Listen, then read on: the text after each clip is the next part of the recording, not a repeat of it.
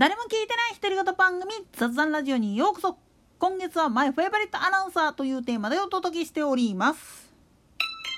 さて本年最後のネタなんだけれどもいろいろ考えた結果この人を取り上げておこうかなと。まあカンテレのアナウンサーの歴史っていうのをやるときに大体以前にもラジカンの特集をやった時にも解説したと思うんだけれどもまあちょっと複雑回帰なんですよね。なんでやねんそんな中でも特に一番複雑だったんが競馬博士松本清張アナなんですよね。というわけで今回は彼のことをちょっとざっくりとですが解説していこうかと思います。なんでこの人複雑回帰かっていうともともとは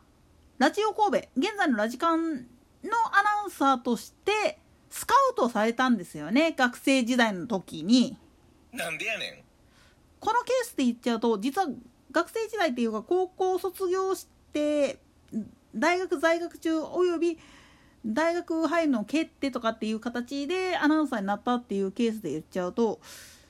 RF ラジオ日本にいらっしゃった島ひろみっていう方がそうなんだけれども彼も実は RF に入る前にサイン放送が開局するのに伴って大学受かってたにもかかわらずそれ蹴って入ってるんですよね。まあこれとはちょっとケースが違うんだけれども実は聖書はあのもよう似たパターンなんですよ。よく似たっていうのは在学中にそのラジカの人事から正確に言うとラジオ神戸の人事からねえ君野球実況せえへんっていうことでバイト代わりにまあ雇われたっていうかスカウトされたっていうのがもともとなんですよね。なんでやねんというのもちょうどこの時期この時代ぐらいに実は各大学でも放送研究会とかって言って NHK 以外の民放の放送局に入ることを想定した形でっていうサークルがポコポコ出てくる時期なんですよね。でこの時期の時にまあ言ってみるとスカウトを受けたっていうわけなんです。でさらにこれ面白いことになんで野球実況っていうのに固執したかっていうとこれは聖書アナ自身のエピソードに引っかかってくるんですよ。なんでやねん今でこそ天王寺高校って言ったら大阪市内でも結構屈指の進学校として有名なんだけれども聖書アナが高校まあ当時は旧制中学から高校っていう形に切り替わったぐらいの時なんですよね。この時っていうのは私立だろう公立だろうが関係なくあんまり実力差野球に関してはまあ物もなかった時代ですしそこまで実力差があったわけでもなかったんですよね。そんな中で天王寺高校が高校大阪大会クリアして夏の高校野球に出ることになるわけなんですよ。まあその当時結構天王寺高校のこうあの強豪っていうかゴーワンスラッガーっていうことで鳴らしちゃいたんだけれどもまあそこら辺の結果に関してはちょっと置いといてになるんですわ。なんでやねんでもそのことが経験として生きて後輩たちを育てるためにコーチに入ることもしばしばあってでまあ韓国入ってからは野球っていうのはもうやってなかったみたいなんだけれどもその時にまあ言ってみるとまだ高校野球っていうか野球そのものに未練があるんだったらやってみないかっていうふうに誘われたっぽいんですよね。でそのことがきっかけで、まあ、ラジオ神戸のアナウンサー、まあ、バイト君っていう形なんだけれどもそれでなるんですよね。その後まあカンテレ開局に伴う形でその指導役アナウンスメントの指導役っていうか実況アナウンサーとしての技術指導っていうことで出向っていう形を取るんですよ。その後まあカンテレが開局した後で起きた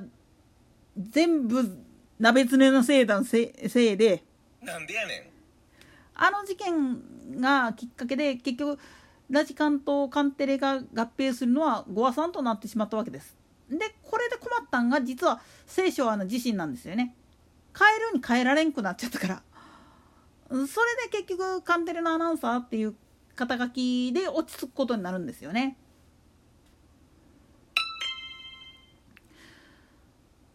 その後まあ野球実況だけじゃなくてバレーボールとか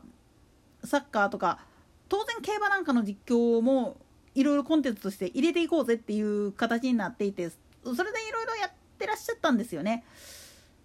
でまあ各週とかの形で輪番で昔は競馬中継っていうのは回っててだからタイミング的に会えへんかったら実況できなかったんですよね。で新山の三冠達成の瞬間を実況したことを結構自慢してたんですよ。まさかねその後キヨポンがねことごとく全部の記録潰していったっていうことに関しては本人もちょっと苦々しい思いしてるんじゃないかなと思うんですよ。とはいえねもうだいぶ前に確かねあれは震災の前ぐらいかな？の時に大病を患って亡くなられてはるんですよね。まあその話はまあまあ後々の話なんだけれどもそうやって競馬中継やってる最中に節目となったのはそれまではそういう形で輪番でやってたんをカラー放送に切り替えるから毎週放送やろうぜ。しかも1時間枠でっていう風になったわけなんですよ。この時にまあ自分も十分やったし新山の参加もやったしじゃあ次やん。あとよろしく。みたいな感じで実況から離れて自分はあのレースのコース形状とかそういうのを解説するっていう形の方に回って進行役っていう形の方に行ってでキヨポンにはもう全部実況メインもサブもやってくれっていう形に切り替えたんです。まあここら辺に関してはあのー、キヨポの部分でもあと草野さんの話とかこの間 MBS の方でちょっと競馬の特番やってたんだけれどもここでもちょちょろっと出たんだけれどもそういう事情があってまあ降りたんですよね。もともとラジオで鳴らしているから当然そのラジオのやり方しかわからないテレビのやり方っていうことに関してはキヨポンの方が分かってるはずやからっていうことで草野さんに回したっていうことなんです。実のとこ言っちゃうとこれ清少アナに回ってきたお仕事だったんですよね草野さん指導ってなんでやねんでも結局こうか不幸かそれは全部キヨポンの方に回すことにして自分は何してたっていう話になってくるわけなんですよね。まあ今にして思えればカンテラっていう番組が今ラジオ大阪で深夜帯にやってるんだけれどもカンテレのアナウンサーがラジオをやるっていうことは非常に面白い経験だけれども遡っていったらそれの逆バージョンをやってたわけなんですよねだからこそまあ言ってみれば先祖返りって言いましょうか原点に帰るという意味においてはなかなか面白いことになってるんじゃないっていう感じなんですよまあ存命だったら絶対にぼやくでしょうね。お前らまでそんなことやらんでええでって。というわけで、今年の放送はここまで。それでは、来年まで、良いお年をお迎えくださいませ。